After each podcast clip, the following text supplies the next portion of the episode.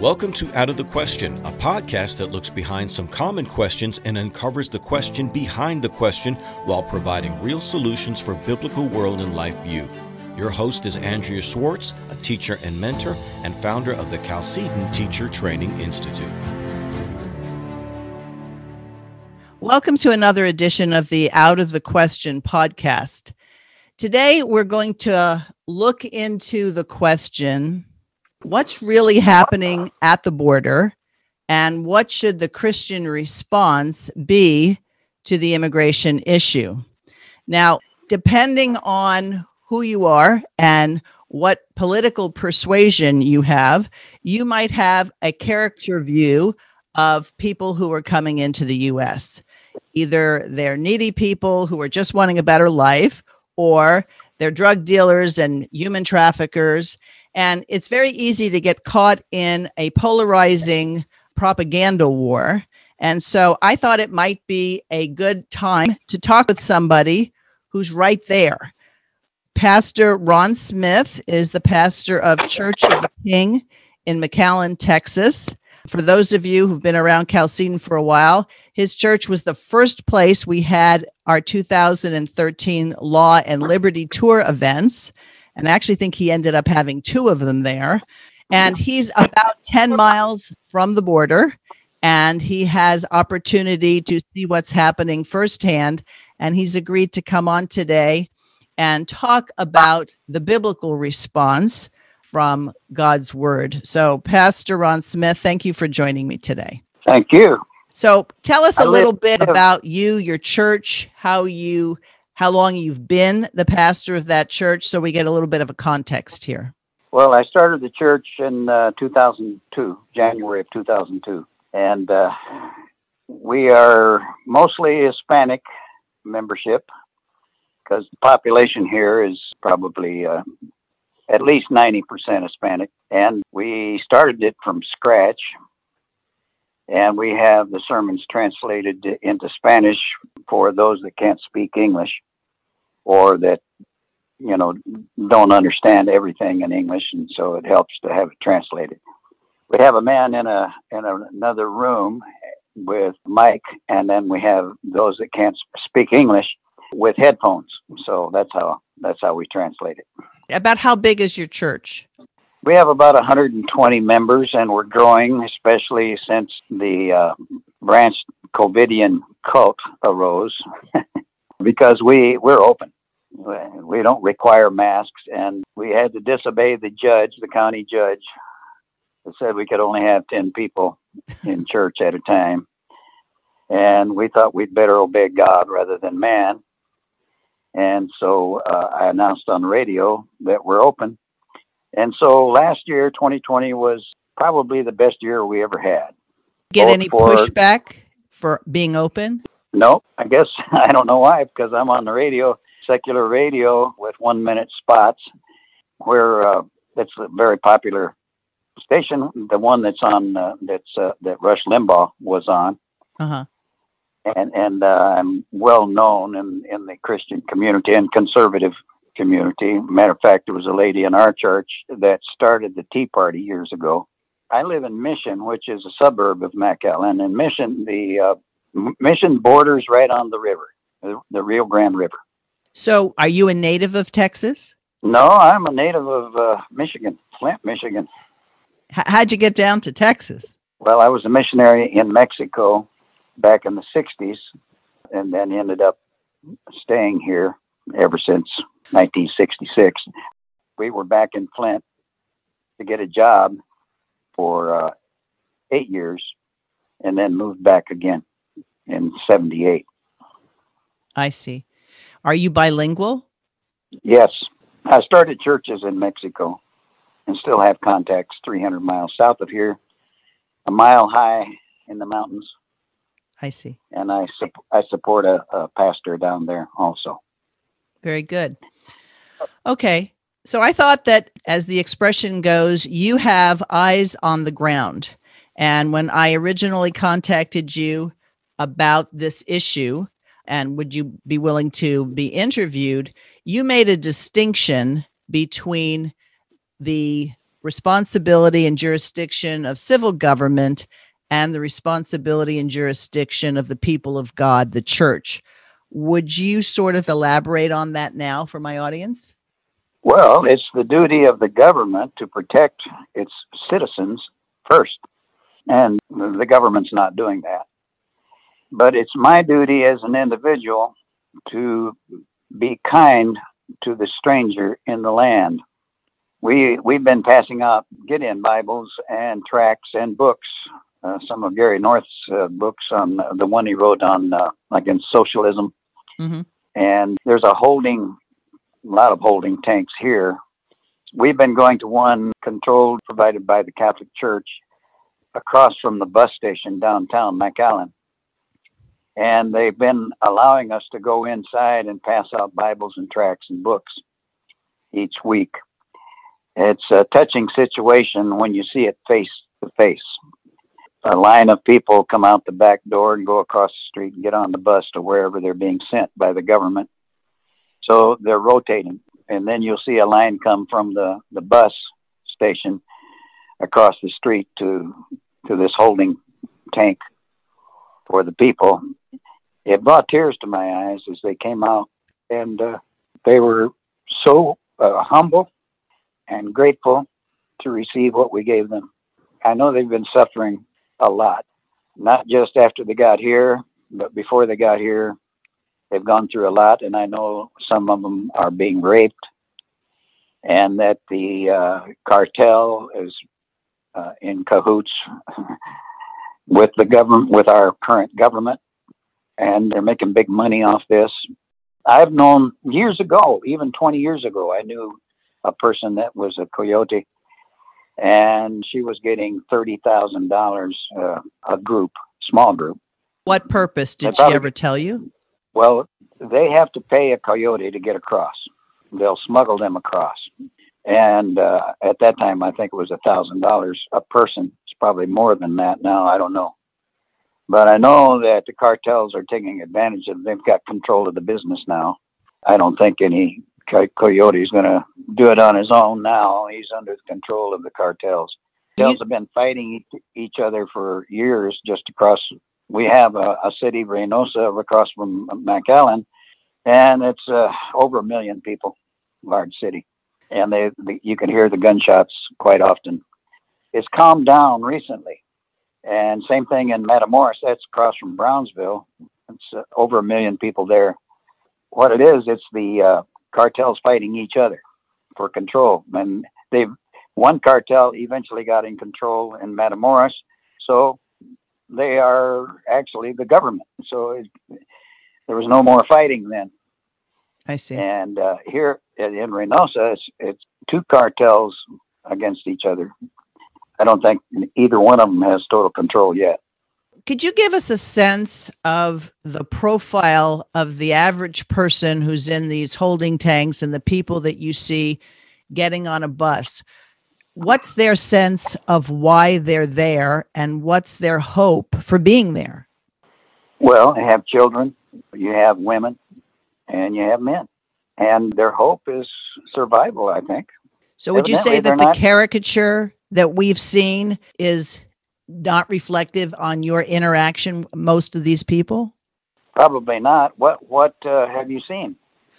Well, what depending on been- if you think that the border should be totally open, you have people who say they just want to come in and make use of our welfare system and you know so taxpayers are going to have to fund the health education and welfare of these people and then there are others who will say no, no, these are just needy people who want the American dream. And very rarely does anybody actually talk about the cartels in a serious way that you just said we're in cahoots with our government. So I think there's this sense of having this merge between what we should do and what's our proper response. Is it a proper response to hate these people? Obviously, from what you just said, your answer is no. No, it's not. I mean, how can we be Christians? I have a, a new church member who is one of a guy that's very conservative, and he's against these people coming into our country. I told him yesterday, "You're a bigot," and you need to pray that God will give you grace to overcome that. And he's the type of a guy that he didn't get mad.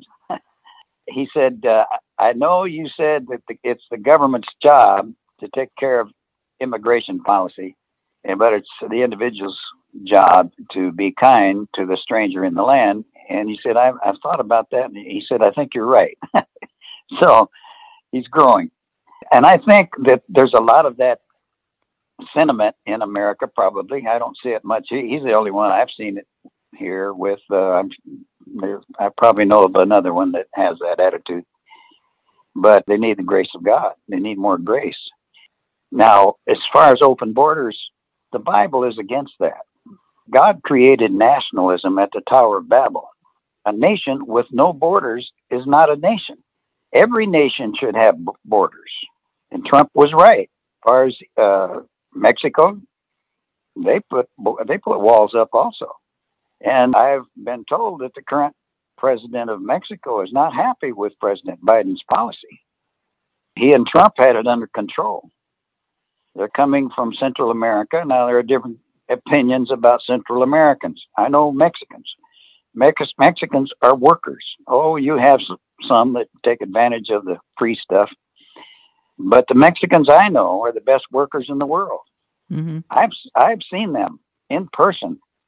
We had, we planted ten oak trees on our property, and uh, it was a roofer's property before, and in the back part of it, it was a big hole, ten feet deep. And uh, every time he would do a roof, he would illegally dump all the shingles and metal and plastic back there, and it's about an acre. So we planted these oak trees. You should have seen that Mexican work. I mean, I wish I would have videoed it. It was unbelievable. He was going 100 miles an hour digging those holes through all that, those shingles and metal and plastic. I've seen them work. We just did a, a remodeling that cost uh, over $100,000, and uh, it was all Mexicans that did it. And we built a pavilion also out behind the church, and it was all Mexicans that did it and they they really hustle and they really sweat and they really work. And I've had I used to have a window cleaning business for twenty some years, and I found out one thing: the Mexicans I hired were a lot better than the Anglo's I, I hired. Why do you think that is? As far as window cleaning? No, and, fr- and as far as a if work I, ethic. Well, because they want to survive. They want to survive. But I've heard the opposite about Central Americans, and I don't know if it's true or not. I now I do it's building a house, and he has a, a Central American working for him that is a worker. But I've had other contractors tell me that, uh, well, he's got two guys up in Iowa from Honduras, and he'll give them a job to do, and he'll go away, and he'll come back, and they're just standing around and didn't do the job. He's a Mexican, but these two that he has working for him are Central Americans. And then I heard from a teacher in Honduras, a missionary, who's married to a Honduran, and, and she says that uh, they want to get paid, but they don't want to work, and they don't want to study either. Those are just feelings and hearsay. Right, right. So I think you make a point, regardless of whether or not other people's opinion are true. It's customary to assume that everybody from Latin America or Central America are exactly the same well, we wouldn't say that everybody from Montana is exactly the same as somebody from Mississippi. We would recognize differences and all that sort of thing. So that's kind of what I meant about a stereotypical caricature view, because it's then easy to polarize people between immigrants and non immigrants when really the target needs to be American policy of welfareism, which most definitely is not biblical from the civil government perspective. Yeah, it's easy to be bigoted when you don't know the people really. You just see them you know, from a distance. But we need workers. America, well, a guy told me the other day he knows of a farmer up north that has acres of product growing and can't get workers to pick it. Mm-hmm. So he had to plow it all under. Wow. And I know America, America is desperate for workers right now. We need a work program. The, the, the government, we got the Republicans against the Democrats, and they can't agree on an immigration policy. Open borders, of course, the Democrats want it because they want votes. They think they're going to vote for them. They're going to vote for socialism. But uh, we had a lot of Hispanics in this last election here in, in the Rio Grande Valley. We had Trump trains every week with hundreds of people in the train that voted for Trump. These are Hispanics mostly. Mm-hmm. So a lot of them were Democrats before, but they voted for Trump. So, how would you describe the people who are in your church? You said most of them are Hispanic, so I'm assuming they've come from out of the country. What what is it they believe? What is their religious views by the time they come to you? Well, by the time they come to us, uh, first of all, they're conservative. They're all conservative. They all voted voted for for Trump. The other thing is that they're reformed. We're getting young men that are really hungry for God's word, and they've discovered Calvinism on the internet, and they hear my radio spots. And my radio spots are very conservative, where I talk about God's judgments. I start out the last one, the one that's running right now. Has any, has anyone noticed that God might be mad? and then I and then I start listing all of these judgments: uh, COVID, the uh, the masquerade, and we had a hurricane last summer. There was a lot of damage, a lot of fences and trees, and no electricity for days for many people. And then we had a freeze, which is very unusual for here, that lasted for days. We had no electricity, many people. So uh, I list all the, these things, all these judgments from God. And of course, nobody else does that. No other preacher does that. No church does that. Mm-hmm. Last time, 9 11, someone from San Antonio, San Antonio sent me uh, what every pastor big, of the big churches there had to say about 9 11. And every single one of them said, God didn't do that. But Amos 6 3 says, If there's calamity in the city, shall not the Lord have done it? Right. I think that's one of the the scriptures that I quoted in that radio spot. Of course, you only get one minute, you know. Sounds like you do a lot with one minute. Yeah, yeah. Uh, those spots have really been effective. You said that you know people who can't find workers.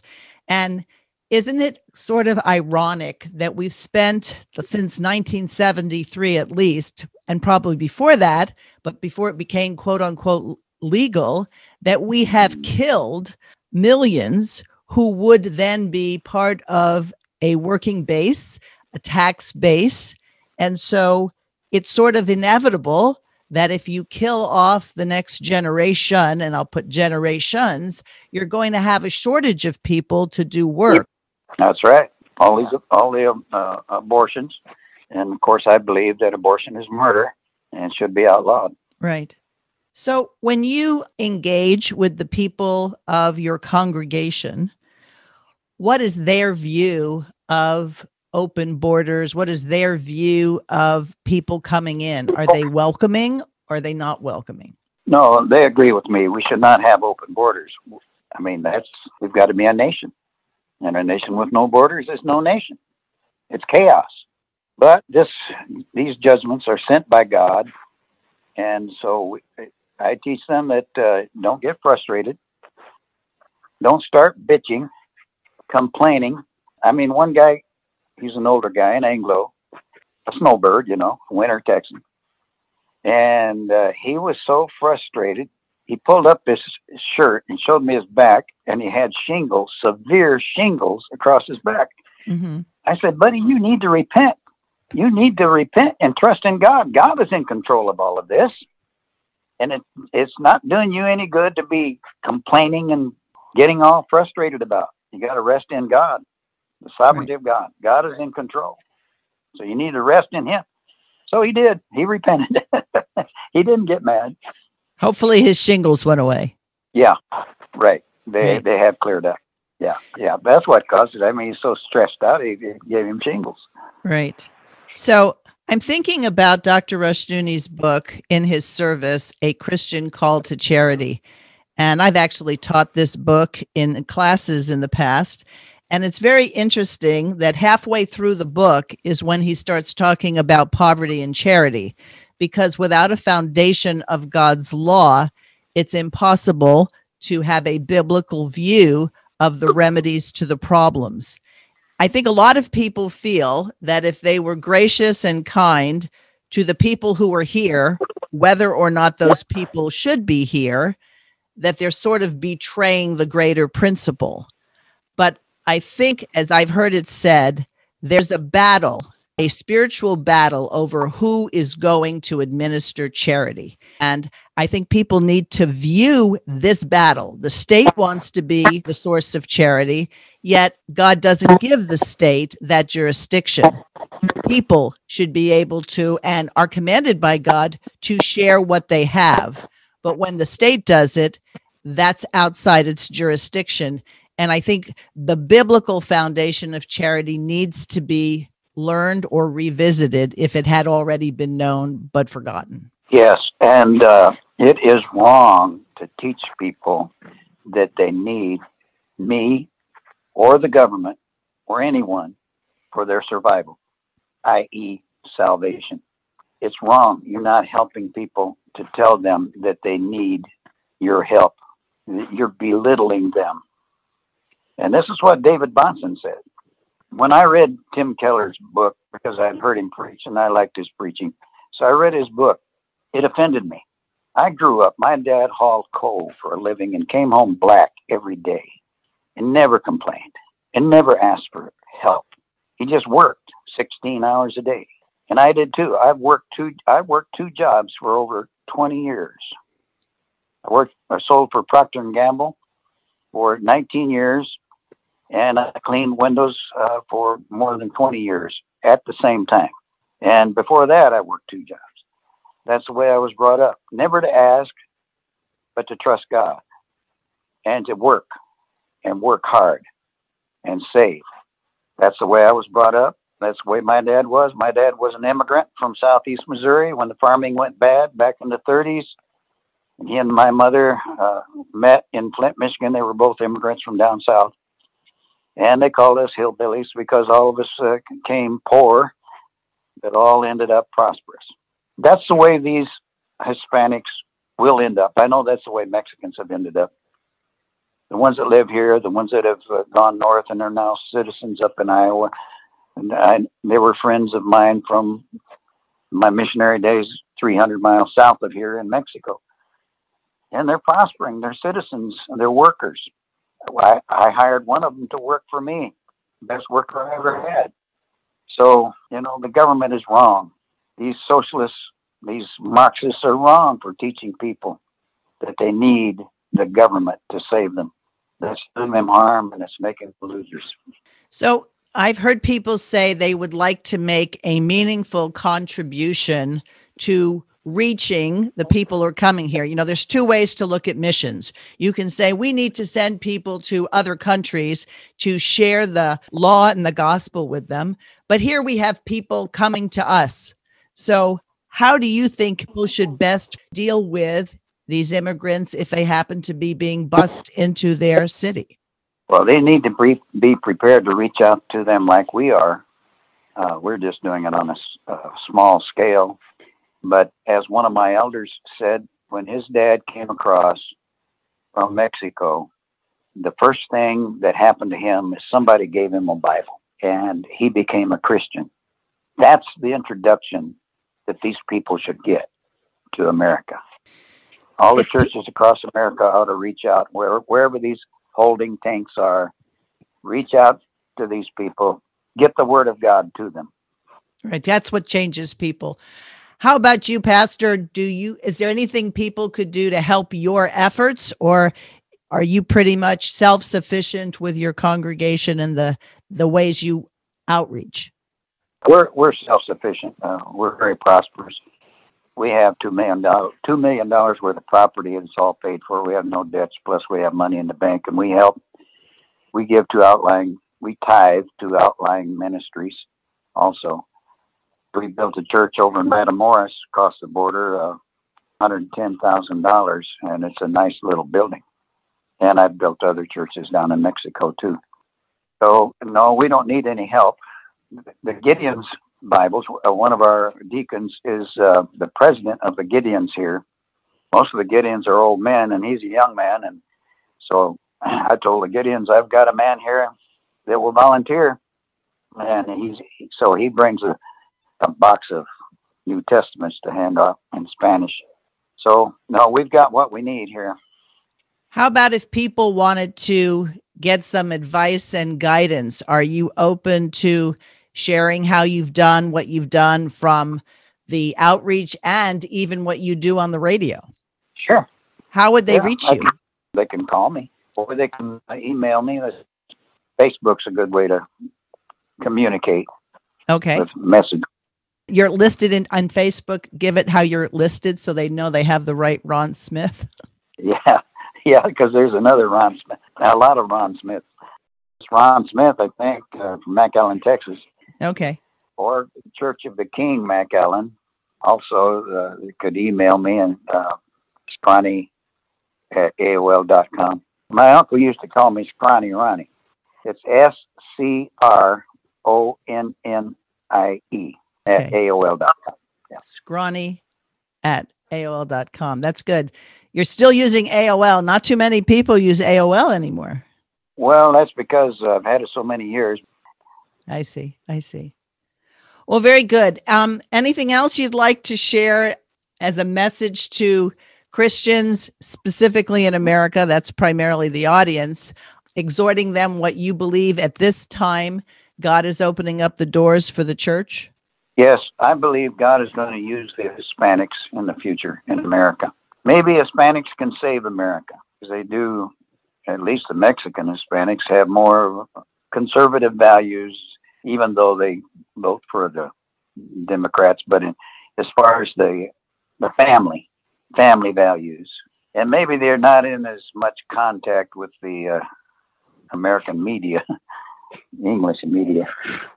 But we, we pray for revival. We pray for reformation that there will be a mighty move of God. It's already stirring, but it's not very uh, big yet. What about with education? Are you seeing Christian schools that are welcoming immigrants? Are any of these immigrants homeschooling?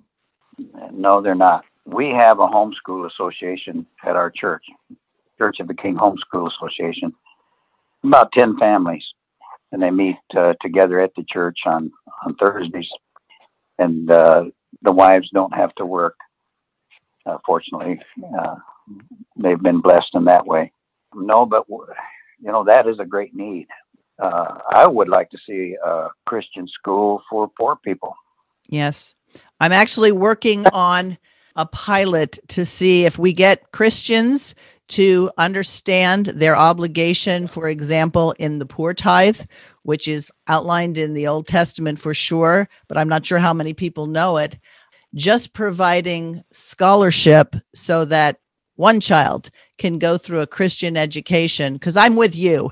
I find when I'm dealing with people from Mexico or other places in Latin America, they do share a lot of core values. It's just that they don't have access to education other than public schools, and they don't even have a real understanding of when they send their children to these public schools, those public schools are undermining the values that we have in common. So I do think that's the mission field in the future.